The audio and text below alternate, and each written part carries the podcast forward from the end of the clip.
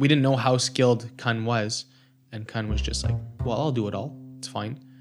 And I was like, "Okay, I've heard this story before. Like, you're not going to do it all." He's like, "No, no, no, I'll do it all." He's like, "Trust me." He's like, "I'll do it all." And at that point, I had built up a bit of trust because he was always Meeting hit- deadlines, Yeah, yeah. exactly, and he was doing good work. He said, "I'll take on the entire project." And at that point too, he was part time, so he was doing it nights and weekends. He was missing some deadlines, hitting others. Um, in the end, he ended up continuously falling behind. Summer of 2017 came. We had no website, and we were like, "What do we do?"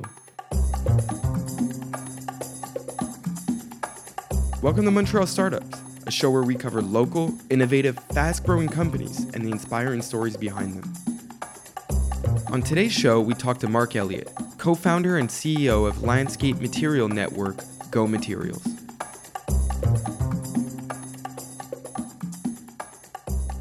If you didn't go around your neighborhood offering to mow people's lawns to make some extra cash as a teenager, chances are you at least thought about it. And that's especially true if you have an entrepreneurial spirit. Those that did decide to put on their working hat and start mowing people's lawns might do it for a summer or two before losing interest in the labor intensive work. That's pretty typical and understandable for most young teens, except for two brothers growing up in Montreal's West Island. They decide to take their small grass cutting operation and grow it into a real business. Brotherhood, later renamed to Northstone, was founded by brothers Mark and Matt Elliott. Northstone grew like crazy and went on to employ over 70 employees and diversify their offerings to include commercial snow removal and Unistone. While working in the landscaping industry, the wheels started turning in Mark's head on how he could improve the process of sourcing materials. He started by identifying pain points between landscapers and vendors, and then found two co founders to launch a startup with him. The result? Go Materials, an innovative use of tech and marketplaces in a rather uninterrupted industry. Okay, so here's what you need to know about Mark. He got his first job at the young age of 12 years old, working for a small landscaping company after his father cut off his allowance.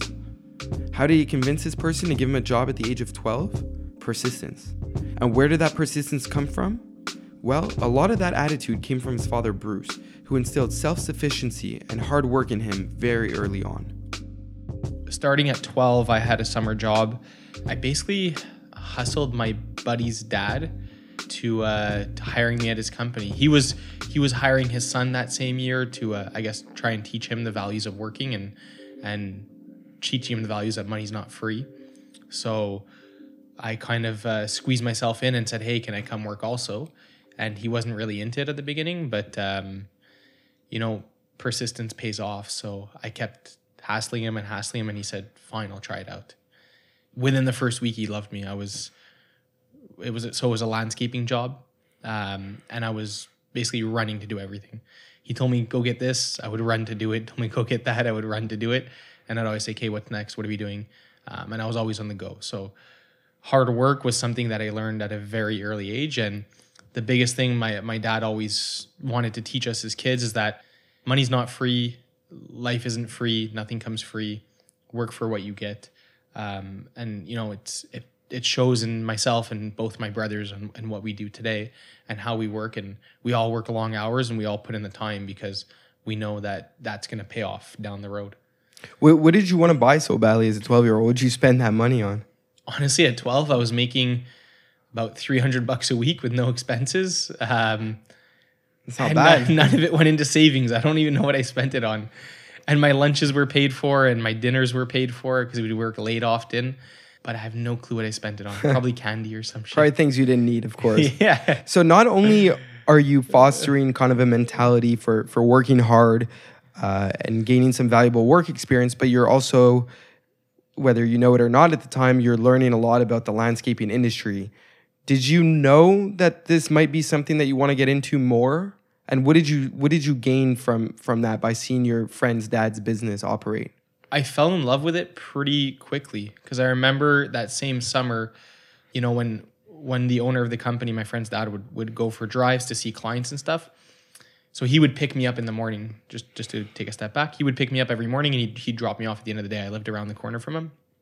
So at the end of the day, on his way back from work, and he'd go see clients, I would go with him and we'd always have conversations. And I remember him asking me, So what do you want to do when you're older? And I remember telling him, Well, I honestly love this job and I want to own my own landscape business like you. and uh, he shut it down pretty fast. He said, "No, you don't want to do that. You don't you don't understand how hard it is.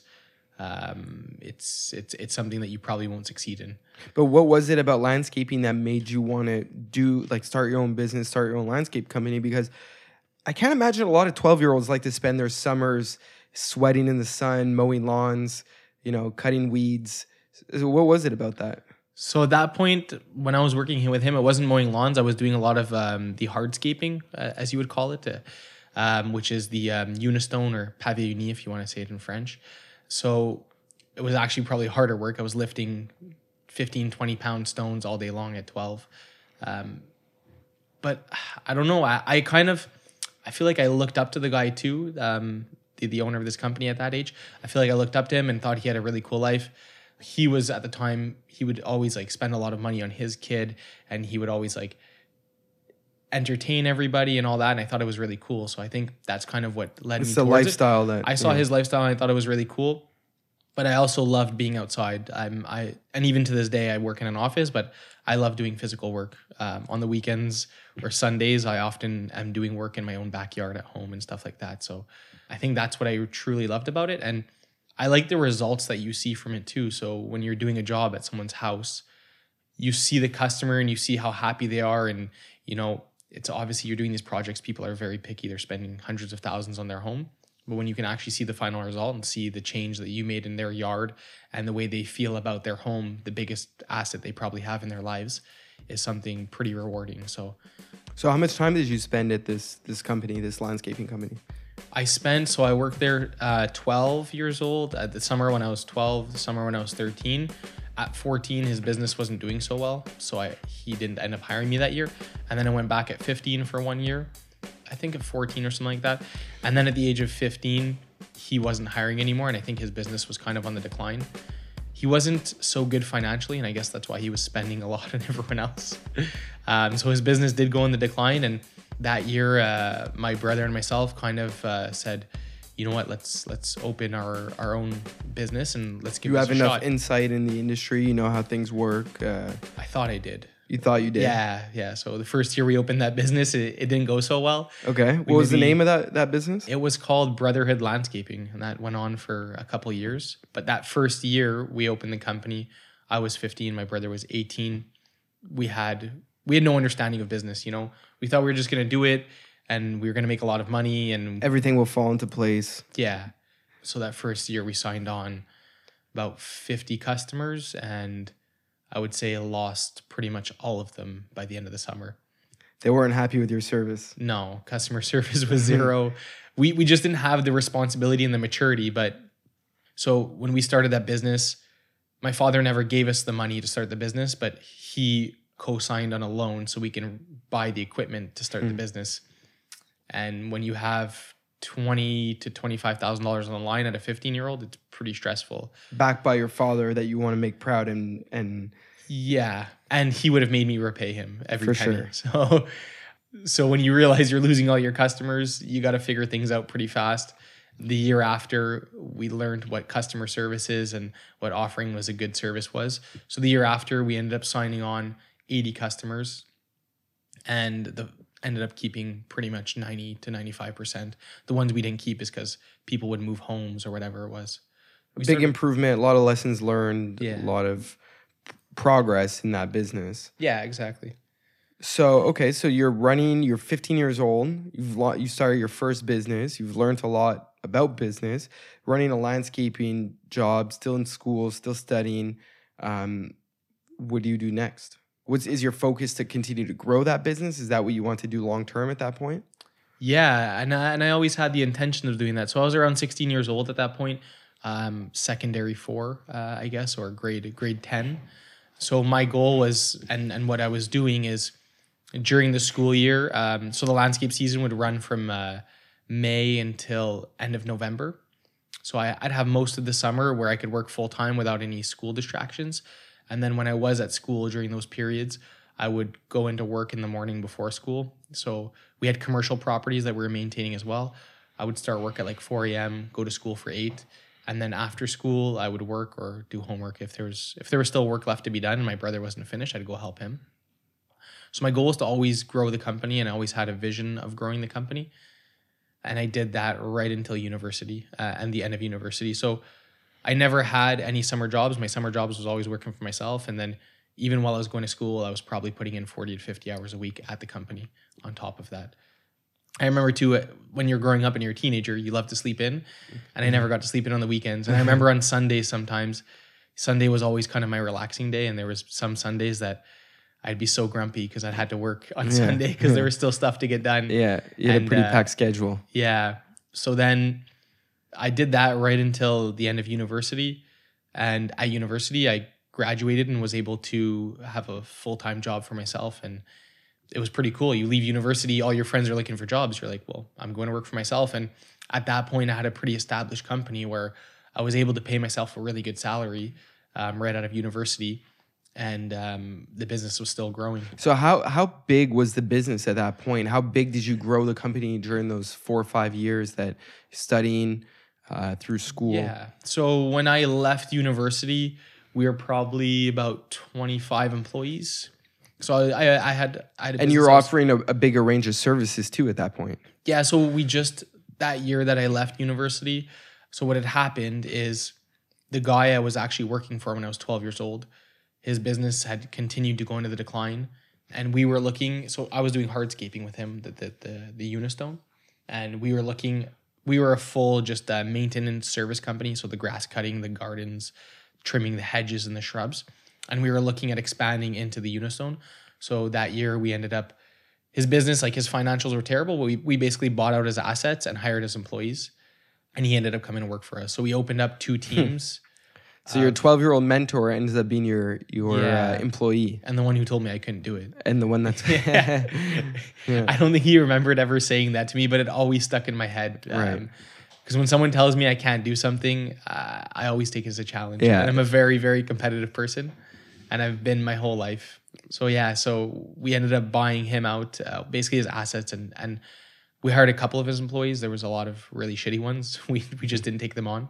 So he ended up working for us uh, that year, and we got into the Unistone. So overall that year, including the the buyout, we had probably 25, 30 employees. is that the year you changed your name as well? No, it was the following year. So after university, I worked at the company for a year, um, and then we brought on an extra partner into the company. So my brother's friend was uh, working at uh, Mega Bloks, which is now owned by Mattel, and it was his family's business. So he had kind of approached. I don't know how the conversation happened. I think he, he's best friends with my brother, so I think they were talking about it, and my brother told me about it, and I said, "Oh well, why don't we bring him in into the business as a partner? You know, like he's obviously got good contacts, he's got bu- good business skills, um, great experience because he's been working at Mega Bloks and in kind of higher level positions, um, and he's he's had really good experience. So we ended up making a deal in August of. So I ended up I graduated in December, and then August of that year we ended up making a deal with him to uh, join the company. And that really helped propel the company. The, the name change, the new partner brought into the company. That really helps propel your business. All of a sudden, you're you're running a pretty big Yeah. landscaping company in the in the city of Montreal.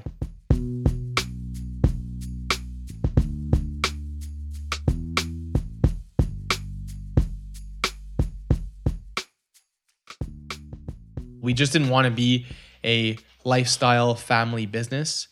We really wanted to uh, expand into cities. You know, we were looking. We were always had the goal in, in mind that we were. You're looking for growth. Yeah, we want always wanted because landscape businesses are often one location. It's a family business, kind of mom and pop shop, but a really big mom and pop shop. Some of these companies do ten to thirty million dollars a year in revenues. But we always had the goal in mind that we had wanted multiple locations, multiple cities. So that's that's one of the biggest reasons why we did bring him on because we felt like he could um, help us expand on that vision.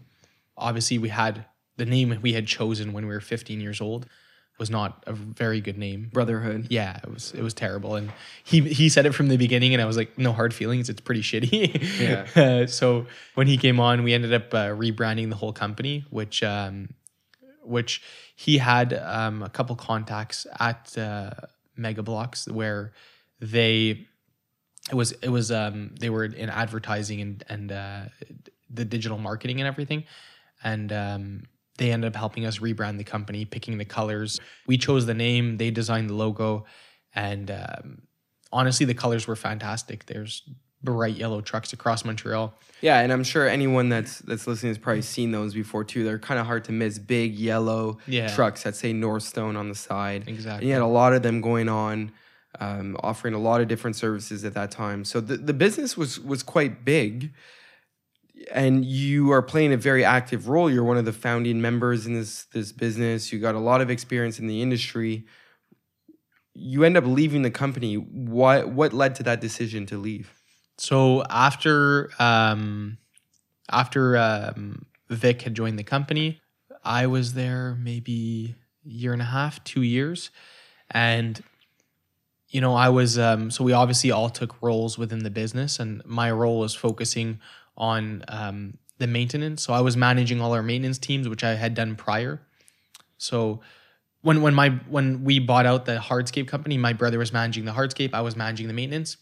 And when Vic came on, our goal was to expand the hardscape more because it's a lot more scalable of a revenue stream. So I was managing the hardscape, uh, the sorry, the maintenance while they were expanding the hardscape, and I was in control of all the finances, uh, the bookkeeping, stuff like that, and the purchasing for. So on the maintenance, we also did a lot of plantation, and I was in, in charge of purchasing the plantation. They would purchase all the Unistone and stuff, which is a little more simpler of a process. But um, as I was working at the company, and you know, we started growing more and more. We started getting into bigger plantation jobs. We were doing commercial projects where you're spending fifty to sixty grand of plant material on one project. I started to notice um, as we grew, we were, we were kind of starting to work with more vendors. Now trying to source more materials and become more cost efficient. I started to realize that vendors started having uh, big variances in prices on the same material, and it's it's pretty much a commodity material. I mean, you buy a flower from one grower, from a flower to the next. It's A flower is a flower. whatever you ca- a, a popular flower, call it a daylily. It looks the same. I mean, one grower may grow it a bit better and it may be a little more thick, but when you're on most projects, no one's really going to notice. So I started to realize there was big price variances, and you know, there's a lot of vendors in the industry. Not only with the price variances, there's a lot of inconsistencies in um, inventory on data, uh, inconsistencies on inventory and pricing, um, as well as the specs on the plant. So how tall it is, how wide it is, and to pass on that information and to process that information is extremely time consuming, especially when you're doing sixty thousand dollar projects. And when I say sixty, I'm talking about sixty of purchasing of plant material. So the project's probably like two hundred grand is what you're charging the mm-hmm. customer. So as we started getting more and more into that, You're um, starting to notice a problem in your industry. a problem Yeah. that I was dealing with myself, and I guess Yeah. that's how most businesses start. Exactly, yeah. Is you go, well, this is pretty shitty. Yeah. Let's let's fix it. And in an industry you know quite well at this point. yeah, I I grew up in the industry. I Right. I spent my summers since I was 12 years old in the industry, and everything I was doing other than school was working in this industry. Mm-hmm. So I got I kind of start started seeing the problem, and then you know I started speaking to some friends about uh, the issue and kind of saying this is how we could solve it. And at the same time, I was losing interest in my current business, and not because um, I fell out of love with landscaping, because I still love the industry and I still love landscaping. It was more so the um, scalability factor of of the business I was in. I always wanted to start a business where I can make a big impact and build a big company. And the landscaping itself, I mean, running a landscape business is so reliant on high skilled labor that if you really want to grow, it's finding the labor is hard. And these guys are getting paid more and more every single year because there's more in demand. Hmm. No one's really going into trades anymore. Everyone wants to get that finance degree, whatever it is mm-hmm. Just a note for anyone if you're going to work a job go work landscaping or whatever Yeah. get a trade because some of these employees we were paying were 35 bucks an hour Wow. Uh, if you if, there's not many people that make 35 bucks an hour out of school so Yeah. yeah. um so i kind of just i was losing interest because i realized how difficult it was to scale it and congrats to, to my old partners because they're doing a great job today and I and you know I, I'm I speak with my brother a lot obviously and they have a lot of great ideas on how they're going to scale their business and they're actually bringing tech they're spending a lot of money on tech right now and bringing tech into the into uh, the industry but I kind of lost interest at that point and I was losing interest and I saw a problem how I can solve to bring by bringing tech into the industry and how I can scale it And and leaving leaving a family business. I mean, you know, you and your brother started this company quite a while ago. It's not an easy thing to do. What was that day like when you announced to your partners and mainly your brother that you're going to be moving on to something new that that you're working on? Not as bad as you would think. Cuz like me and my brother were always very good at separating work and family. So um, we were very professional in that sense, which people say never get into business with family, but I always like just based on my experience, I say it depends. Sometimes it can go bad, and you got to really be able to separate the differences. Depends on your relationship with that family and Yeah. So I mean, me and my brother sometimes would get into arguments at work, and then we'd. And at this point, when we started our business, we were living together too. So I'd come home, we'd drive home to work to get from Yeah. work together. spend a lot of time together. Yeah. Yeah, exactly. So when I told him, I, I remember we were literally walking in Fairview Mall, and um, I ended up, I ended, it was around Christmas, I think just before Christmas, and he was, he was basically like, "Are you sure? Like that's what you want to do? Like this, the business is doing well. Like why, why do you want to leave?" And I just said, like, uh, I don't, you know, like I like to wake up in the morning and be truly excited to go to work. And I wasn't anymore because I was kind of, I'd kind of already checked out, I guess, a bit. Like I was on to the next thing. And I said, I, I just, I, I can't focus. And, you know, I'm, Mm-hmm. so he, he, he understood. And I honestly think they kind of saw it a bit. Like you can They see when someone isn't as focused and as dedicated in their work. Um, So okay, so you decide to to leave this company that you spent that you founded, that you grew, you spent so much time on. It was your baby, but now you're on to something new in an industry you're familiar with, but in sort of uh, you know building a platform using tech that you're not so familiar with. So now you need to find co-founders. You need to you know get a, a find a new name for this business, build a website, build all these things. Where do you even start for that? what was kind of good is I did a long transition out of um, out of Northstone, um, and honestly, I had been speaking with my two co-founders. I'd been speaking with Mike, which is one of my co-founders, who's a really good friend of mine, before actually making the decision to announce to my partners that I wanted to leave, and I was we were in contact about our like this current business idea that I wanted to that I'm working on now. We had already discussed it, so I already had my co-founders there. Kind of things were already a bit lined up, and my transition out of um, Northstone was a pretty long one. So I was able to pay myself a salary, and obviously there was um, a buyout involved, which helped pay me a salary for a long time. So the transition out of the company, I was working on the side on um, on Go Materials, and I was at Northstone for about four months. So I had to train two people to take over my role, one to run the maintenance division, and then another one to run all the finances at the company. And that took about four months.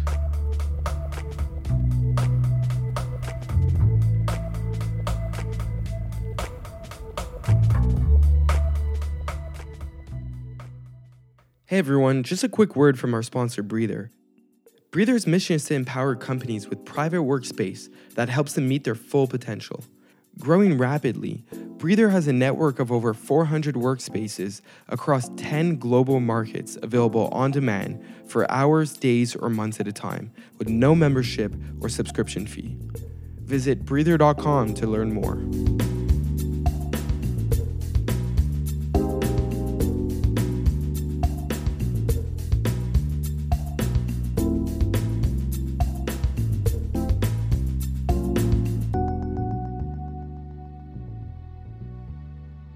So tell us about Go Materials. What give us the the rundown. What does Go Materials do?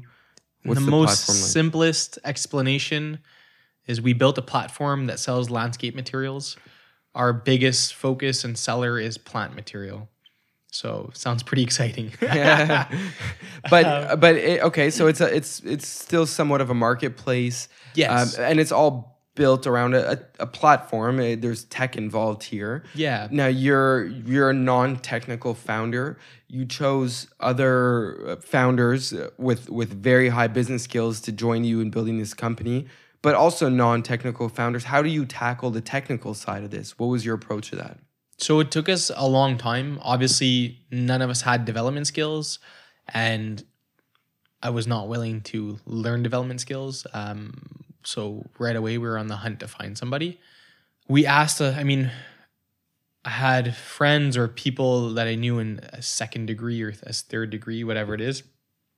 And we'd ask around, and a lot of it because of my age, I was being connected with people that are fresh out of university or kind of on their last year of their bachelor's in computer science. And um, it was very clear, like when we'd explain them what we wanted to build, that we needed someone with more experience. More senior. Yeah, and what I started to learn, I mean, I I did read up a lot on um, on actual development itself because I wanted to make sure that I can actually hold up a conversation when I'm speaking to someone. If you're going to lead a team, like at least know what you're talking about. Right. Um, and what I started to learn is that when you're building out a website, as as we did, there's a back end, a database, a front end, and people specialize in each each section of it. Right. So we're kind of like, well, shit, we don't want to find three people. We don't want to pay three people. We're a scrappy startup at this point. So then to find someone that can really code properly out everything, I mean, they're obviously employees that are very in demand and probably earning 150 plus thousand dollars a year. We can't afford that either. So, I mean, we went, we actually used AngelList for a lot of uh, the people we found and interviewed. Um, and we went through probably hundreds of interviews at coffee shops, not hundreds, but uh, close to there. And we found a lot of people that were kind of capable, but then were demanding too much. They wanted too much equity or equity and a lot of pay. And I'm just like, well, it was kind of unreasonable what they're asking, but on the market, that's what they're worth. But Right. you got to kind of convince people that, hey, we're going to be the next big startup. Um, you got to you got to sell it with confidence. You got to believe in yourself. You got to believe in what you're doing, and you got to believe in where you're going to go.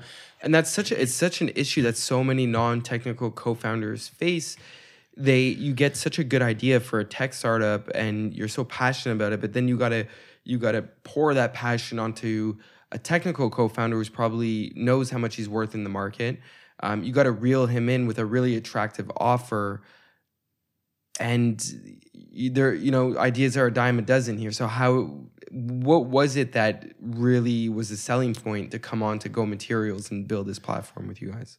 The biggest thing is you know if if you know someone that's a developer and they trust you and you have a relationship with them it's easy to get them or i wouldn't say easy but it's easier to get them on board to come in your, in your company because that relationship's already there. But when you don't know a single developer well then you're they, they either think you're crazy or they just they just they, they want money. It's either they want money or they think you're crazy. And, and that's understandable because they need to protect themselves too. They need to be compensated. They don't want to be wasting their time with someone that ha- has an idea that who knows how you're going to execute it and Yeah. and you know what you're going to bring to the table to push this along. So how did you get past that barrier that you're bringing up right now? We we ended up meeting with um, a guy in Angel List. Um, I'll give you his first name. It was Yang, and he listened to what we had, uh, what we offered. We kind of pitched him, and it almost seemed too good to be true, and it kind of was. He was like, "Yeah, no problem. I could build it out. Um, take me three months." And I was like, three months." I was in shock. I'm like, everyone was speaking to saying it's too complicated or we need three people and it's gonna take a year. I said, "How are you gonna do it in three months?" He's like, "No, no, no, don't worry. I'll do it in three months." So we said, "Okay." So we had set up a schedule where like he was working on it part time. Obviously, he wasn't going to come full time. Um, he said, "I'll work on it part time. We'll do a bit of equity in the company, and uh, and you can pay me a small amount, and uh, that's how it will work." So he started. you guys are like great let's get started yeah. So he started building it out. We were meeting on weekly basis, uh, basis, either on like an evening or a weekend mostly because he, he had a, a second job. And um, the meetings were basically to do a review of the work he had done the week before, um, revise schedule, and then do any fixes that need to be done. So you obviously have a plan for someone to build it out, and it's it's better to check it and have him fix it rather than build the whole thing out and then he has to go back and tear down some of his code. of course So every week we're meeting him, it was like, no, I didn't have any time to do it. Oh, or just like, oh, I didn't get that far and just like falling behind. You could tell it wasn't a priority he's for him. giving you a run around yeah Yeah, and I don't blame the guy. You could tell it wasn't a priority, and um, he obviously didn't believe in what we were doing, or was just trying to get money out of it, and maybe said, "Oh, he probably thought it was easier to build out than what it was. Thought he could build it out, earn a bit of equity in the company, and make a buck um, in the future. Right. And then it didn't turn out to be so easy. So because he was falling behind, we're, we were like, okay, well, we need to bring someone on board. We got to launch in summer 2017. Our goal was to launch for summer 2017 in Montreal and do a pilot. And we were obviously way behind schedule at that point. So he had a friend that he used to work with at a company, brought his friend on board to help out with the coding. So his friend was going to work on the front end and he was going to work on the back end.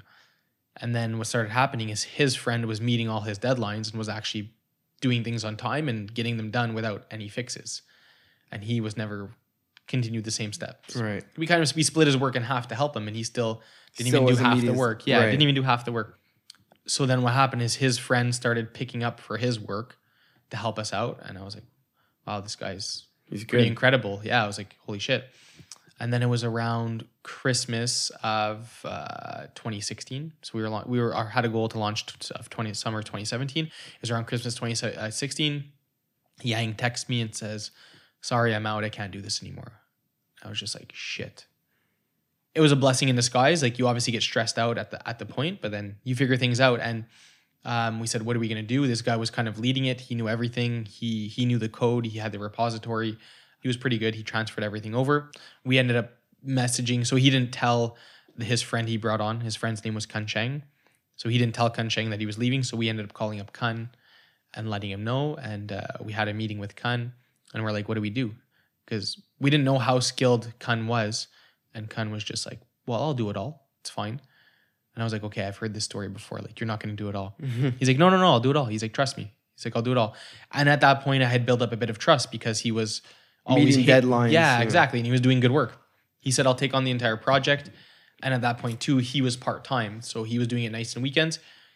He was missing some deadlines, hitting others. Um, in the end, he ended up continuously falling behind. Summer of 2017 came. We had no website, and we were like, "What do we do?" Because But I imagine Yang didn't retain any equity at that no, point. no, no, no, no. We had That- so we had we had, came back. we had signed contracts with him for equity um, at the beginning, and then had him retract everything. sign contracts to retract it all. Right. Yeah. So summer 2017 came. Website was not done. Um, we had a coder that was part time or CTO, whatever it is. So we said, what do we do? Like, because for landscaping, especially in our business and in, in our climate, it's so seasonal. You miss the beginning of the summer. People aren't really looking for a new um, a new supplier halfway through the summer. Eh, I mean, Yeah. it happens, but it's hard. It's a harder sell. It's an important deadline. Whereas when you catch them in their off season, it's an easier sell to get them to work with you. Right. So we ended up building our own database on Excel rather than doing it in uh, MySQL. We were, we were building them out on MySQL. We ended up building in Excel. We had, um, luckily, uh, one of my co founders, Shireen, um, had a boyfriend that works in investment banking and was a whiz with Excels. So he ended up coding an entire Excel sheet that mimicked what we wanted our website to do with the data. Wow. So we programmed all our own data um, and, and our databases into Excel. And if you look at MySQL and the way it's coded, it's it's kind of similar to Excel. And then he coded an Excel sheet to mimic what our website would do. That's that's an amazing fix to to get to market and start, you know, validating your product, getting Yeah. feedback, getting customers on board before perfecting. I mean, almost an MVP that that you had right there. Yeah, it was. And how did that turn out? That must have been a, given a lot of valuable lessons from launching that. Yeah. So the first summer we launched um, with that. Um, so the way it would work is we built out a Google Doc where people can submit um, items that they want to buy from us or want pricing on. We would take that Excel sheet, we would input the pricing, send it off to them, and they can select the vendors they want to work with. So just to give you a bit of background on how the company works is we sell plant material, but the way we let customers do it is they submit lists of material or they can come onto our website and then we build out the optimal um, vendor and basket selection from them based on location uh, the type of plant material each vendor has pricing. Price, yeah. and we've started to consider a lot of quality as well. Um, we realize it's it's an issue quality. important, so it's a com- commodity product but um, depending on the type of job the customer's doing they may need better quality plant material. So we track all that with our vendors. Wow. That's that's a huge value add to a Yeah, they don't have to worry about it. So a guy a who's buyer, running a company like I was at Northstone, um, rather than him doing it all in house um, and kind of dealing with all those headaches, he has one guy he sends a list to. He gets all the pricing back, says whether he has a high quality job or not, and goes, "Okay, this guy finds me the best pricing." amazing. Yeah. So Um, so we ended up building that out Excel And sorry, sheet out. so and Yeah. so your cut comes off. Of, you guys take a transaction fee, or yeah, from the vendor. So um, right now, and there's so I- there's no cost to the buyer in any way, yeah, and our biggest reason was is is to gain market share. right? Um, we want to take the cut from the vendor, and we've been challenged a lot on that because we do add a lot of value to the contractor. And it's like, why are you not charging him? So our, our whole goal right now is market share. Um, and you know, vendors, we take a cut. It's like, hey, we're a sales rep for you. If you're going to hire a sales rep, we're a sales rep that has a baseless salary and works purely off commission. So you automatically have an ROI. hmm Um, we're bringing you more sales. So the so right now the model as of today is still only taking a cut off the vendor. Yeah, and because we have a lot of markets we want to go into, and we have a lot of market share we want to gain. So for the next little while, um, or whatever, for the next while, it's Mhm. it's going to be the same model. But we do have um, a lot of features we want to build in where we can start charging monthly fees and stuff like that for value added services fees, that yeah. connect with the platform. Right. Yeah. So what what is the state of Go Materials today? What does the company look like right now? In terms of size, in terms of you know the amount of vendors you have on board, in terms of um, the platform that you've built out. I mean, it's a, it's a loaded question, but I'm, I'm like, what is the snapshot right now? Yeah. So right now, um, so we we're expanding to the U.S. at the moment. We're, I, I guess you would say, a soft launch. We're generating a lot of customers. We have a lot of signups. We've um, we've kind of like nailed down our, our campaigns and how we enter markets. And we, so we're doing Florida, New York. We learned a lot from entering into Florida.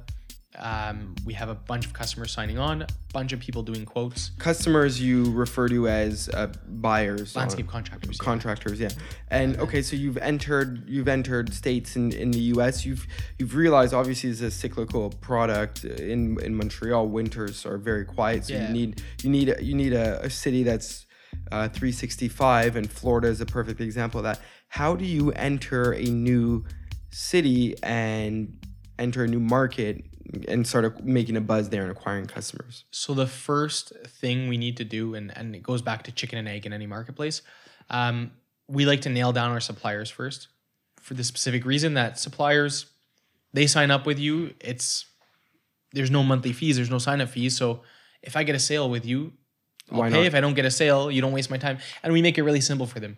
You send us your your price list or availabilities that you have of what plants, what's your price, and we take care of the rest. and you'll integrate them on your platform Yeah. So what we start with is the vendors. What we started doing now is we started, and what we did with Florida is you get feet on the ground. So we spent about six to seven weeks in Florida just doing nursery tours. The biggest reason is when you're talking to a guy on the phone or you see his website, and some a lot of them don't even have websites.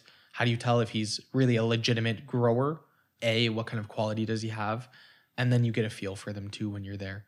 So we did a lot of that um, for six to seven weeks. We visited over hundreds of nurseries and added most of them onto our platform. So I would say today we're close to 200 uh, suppliers on Go Materials, and um, and then the customer side oh, on I can't even put a number to it, but it we- almost we're feel- getting like five to ten signups a day at this point. Yeah. And in terms of you bringing on suppliers, it almost feels like a little bit of the Airbnb story when they started expansion. So, okay, they want to get into New York. Okay, to get into New York, we need suppliers, suppliers being home renters, right?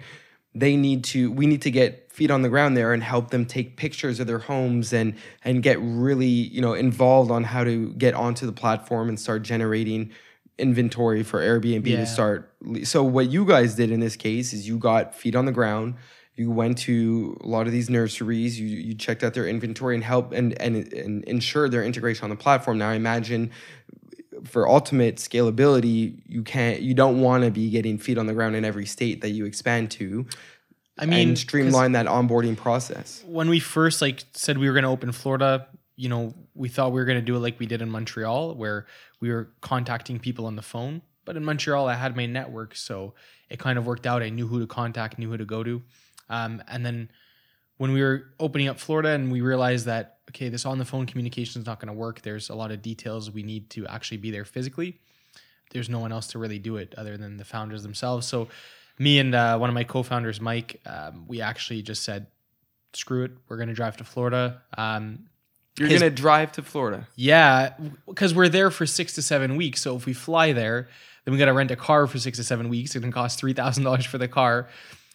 We Might as be well have your own car there. yeah, we had to be scrappy. Um, we his parents have a condo in um, in Fort Lauderdale. Um, we said we're going to stay there, avoid hotel fees, and literally, I was on vacation in in Chile. They called me. They said, "Mark, we need to go to Florida. Like, it's going to make the process a lot easier." I said, "Okay, no problem." So the week I got back from Chile, we left that same week. Um, me and Mike left at five in the evening uh, on uh, on a Saturday, and got there at Sunday at um, at like 7 p.m. So we ended up doing it in 26 hours. That's pretty good time. yeah, we, you we took didn't take a break. Stop. Oh, you didn't stop? No, we did. We took like a couple breaks. We didn't stop, and we were going like You didn't take a you didn't way. take a hotel break. No, nothing. No, no, Wow. no, nothing. So we, we drove straight there and we were exhausted, but we forced ourselves to do it because we had a meeting on Monday morning at 8 a.m. So we Wow. said we need to get there Sunday. We need to go grocery shopping. We need to get set up.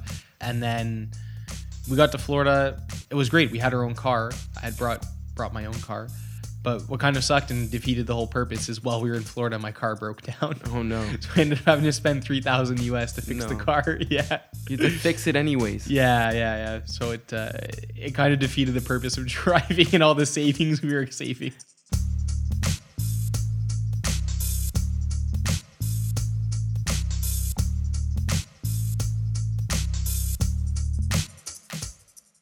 So while we were in Florida for about the, the six to seven weeks, meeting with vendors, meeting with customers, what we did learn is um, there's a huge issue on uh, quality control there versus what we've experienced back in Canada. There's um the market's more fragmented. There's probably over 300, 400 growers without within the state of Florida, maybe more, and there's a lot of mom and pop growers. There's a lot of Cubans that come over from Cuba actually, and will just start farms. So the quality isn't um, as well controlled, or there's not as, as many reputable farms. So what we started doing is actually hiring um, freelance horticulturists slash taggers to work with us. So whenever an order comes in, the date of the order set, we have um, a notification that will go out to our horticulturists that then ask them um, when they can tag prior to the job going out. So we send them out to the farm, they inspect the material, and then we put a, um, it's basically a zip tie on the plant so it can't be removed. Because what we've also been hearing too is if you put something that can be removed, they'll remove it and put it on another plant and then send you their shittier, their shittier stock. So some of these vendors have shitty quality plants and they want to get rid of them because they're not going to be able to sell them to anyone else or it's harder to sell or you have to sell at a discount. So a lot of them try and get rid of them. So there's not as many reputable growers. And this doesn't cut too much into your margin to be able to do this. No, no, no. I mean, it's so what we really set up is, and we're we're still continuing and trying to set up is the way we pay them is after 15 miles they get paid because the average American travels about 15 miles to work. So within every location, we kind of have vendors within um, horticulturists within 15 miles of those vendors, and if if it's less than 15 miles or sorry more, um, it's not too far off. And then from there, once they get to the farm, they're paid by the hour to do the tagging. They drive back home, and usually it's about two three hours at a time. And our average order size, especially in Florida, is is our average order size here was about four to five thousand dollars, and now we're going to Florida, and we see that it's actually getting larger. So on a four or five thousand dollar order, we're paying maybe two three points to ensure quality. So it's not it's not that much. Right. Yeah. So, but so now the platform is at a stage where it's it's scaling. Go Materials is scaling, entering new cities. What is the state of your your funding at this point? Has this all been bootstrapped up until this point? Have you taken any? Have you raised a seed round yet? Um, yeah, it's it's been all purely bootstrapped. So the founders have have put in all their own funds.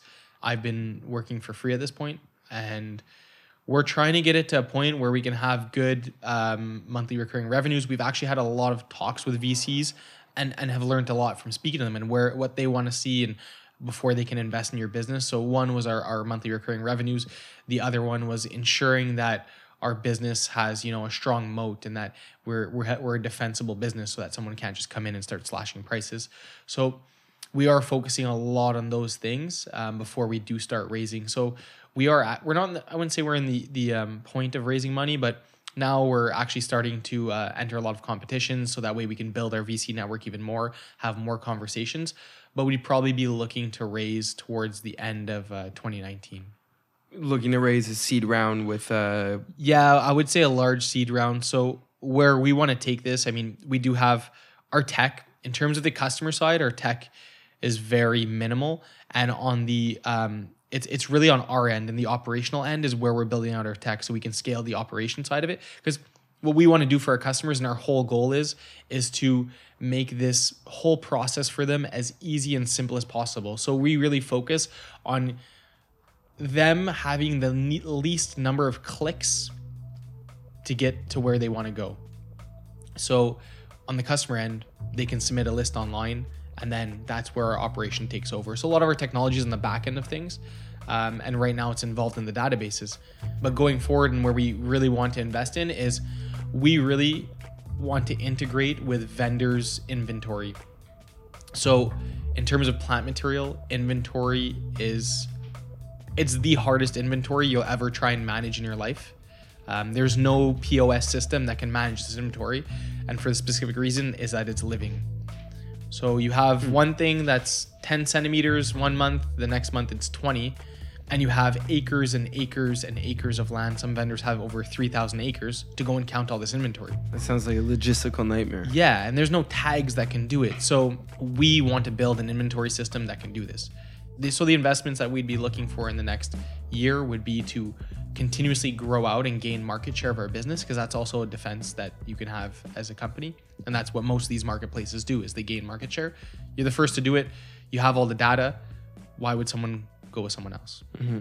but then at the same time if we can help van- vendors van- manage their inventory there's no point for a vendor to work with anyone else. And even if someone else comes out with the same inventory system, well, then we can offer it even cheaper because it can be subsidized by the materials that we sell and the money we make off those materials too. The, this inventory management system is that something that you're looking to build out internally, or are you looking to create a partnership with a third party uh, business? Because there are a lot of people build. Well, I don't know if there's a lot of people, but you know, you, you hear drone technology coming out to to tackle these sorts of problems, yeah. right? So yeah. mo- the thing is, most of it's on farms where it's the same product for acres, whereas these vendors on a single farm can have anywhere from hundreds to thousands of different types of products. And the measurements and all that that need to be taken these products are very detailed. So there is technology where we can use to start off with. So there's many avenues that we can go about in terms of partnerships, buying someone out that already has technology that we can build off of. Um, and this is all things that we're, kind of exploring now, but that's where um, where we kind of want to go down the line. You guys are a Montreal startup. You're based here in Montreal. Where where's your office? Um, so right now we're running our office out of um, on Crescent, so corner of Crescent and de Maisonneuve. So we're running our office out of um, a um, a firm called BDG, and um, we actually signed a, a partnership with them to help them work with us and focus on scaling our customer base, so that way we can you know build our revenues, build our market share, and um, we're working out of there right now. So BDG provides office space and resources to you as a startup in exchange for It was for a minor stake in equity. okay, Yeah. and that's going well. Yeah, very well. Yeah. yeah. What What are some of the challenges you find that a Montreal startup faces being in this city, um, as opposed to being in a more startup centric city like New York or Silicon Valley, San Francisco, that kind of space? I would say um, access to capital would probably be the biggest one in terms of my experiences. Um, You find there's a shortage of of fundraising opportunities. here? yeah, there's a limited amount of VCs that are with a, with a, a multiple a limited amount of VCs with numerous and numerous startups that are trying to chase them. Whereas from from what I hear is, and where we're obviously going to go to is to look for funding elsewhere as well, so that we can have more opportunities. Because from what I've been told and the experiences that that that, that I've, I've had and the conversations I had is that in in other areas, well, mainly the U.S um, is that there's a lot more VCs that you know are trying to chase those good startups. Um, so there's a lot less competition for startups and more competition on the VC side. Whereas here it's kind of flipped. And I guess the the limitation of of VCs also means that there's um, kind of a, a lack of VCs that have experience in your field, not necessarily in the uh, landscape materials field, but you know, most of the time when you want to partner with a VC, you're looking for someone that a VC that is maybe Add funded. value. Uh, Yeah. yeah, value add VC, and that would mean someone that has gone through this before with another company that they funded, right? So because there's a, a, a limited number of VCs here, it's hard to find to be matched with a VC that has also had that experience of building A marketplace is what you're right, saying. Yeah. right. The the way your company is structured. So there's probably within Montreal and and probably include Toronto in this. There's maybe like 15 VCs that have decent records of you know funding and and working with I guess successful marketplace businesses. So yeah, it is you're trying to you hear stories and even of these successful companies they approached 50 to 60 VCs before they got a yes. Mm-hmm. Whereas now you have 15 VCs to go after. You're probably not likely to get a yes. size is lower. Yeah. So that's some of the the challenges of being a startup in Montreal. What are some of the advantages of being in this city? there is a big community and i would say a very open and helpful community so the commu- and community of other startups and even the vcs themselves if they're not going to fund in you that they're willing to still put in the effort meet with you talk with you give you advice and all for free. I mean Mhm. so i would say the generosity of the community is, is a big benefit. There's a lot of events there's a lot of networking you can do within the community. Um, and there's a lot of free advice you can get which is the knowledge of of speaking with someone that's been through it or that's experienced it is is is Lots of events as well to attend and meetups and yeah yeah there is and, people are always willing to to lend a helping hand. to hear hand. you out. yeah exactly Do you have you also found that you've benefited from some of the uh, economical advantages of being here, such as lower cost of living, cheaper Yeah. salaries? Um, you know, exchange rate is favorable to you know if you're doing business in Florida in the U.S., your exchange rate is better as well here. yeah for sure i mean right now we've we've set up a us dollar account so we don't get the exchange rate until we transfer the money over but yeah it's definitely you're we're earning 30% more profit by getting our revenues from the us to translate into your numbers here. Yeah. The other benefit, 100%, is the salaries. And I would say, as a tech community itself, Montreal is becoming more and more demanding for um, tech employees to want to come work here. So we ha- we're not at that level where we're bringing in outside um, labor and outside um, developers, whatever it is. But I can imagine at that point, it's Montreal's got a name for itself. It's a friendly city to live in in terms of the cost of living, um, which then helps on the side of salaries for a company, especially if you're running your head office here.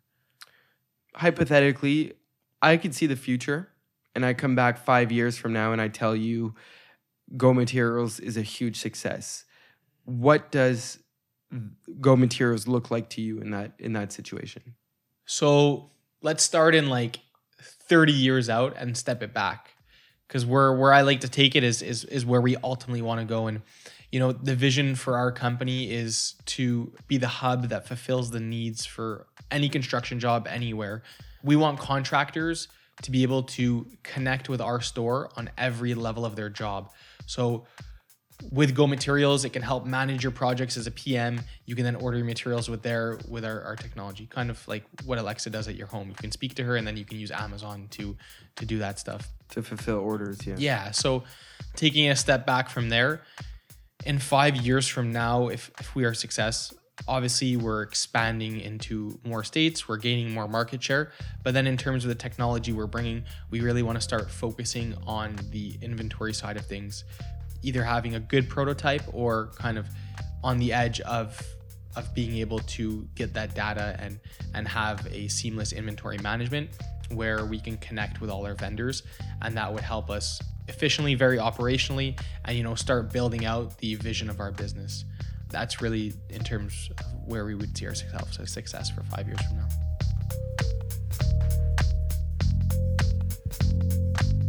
Mark Elliott, co founder and CEO of Go Materials. To discover more startup founders and companies in Montreal, visit montrealstartups.ca.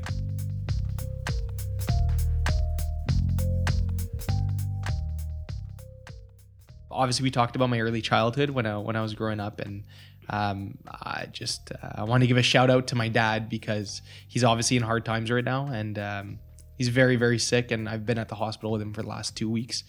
Um, and he was a big role model in my life and, and shaping me into who I was and the entrepreneur I'm kind of becoming and, and, and growing up to be. So just want to say that. This episode is in memory of Mark's father, Bruce Elliott, who passed away after this recording on April 3rd, 2019.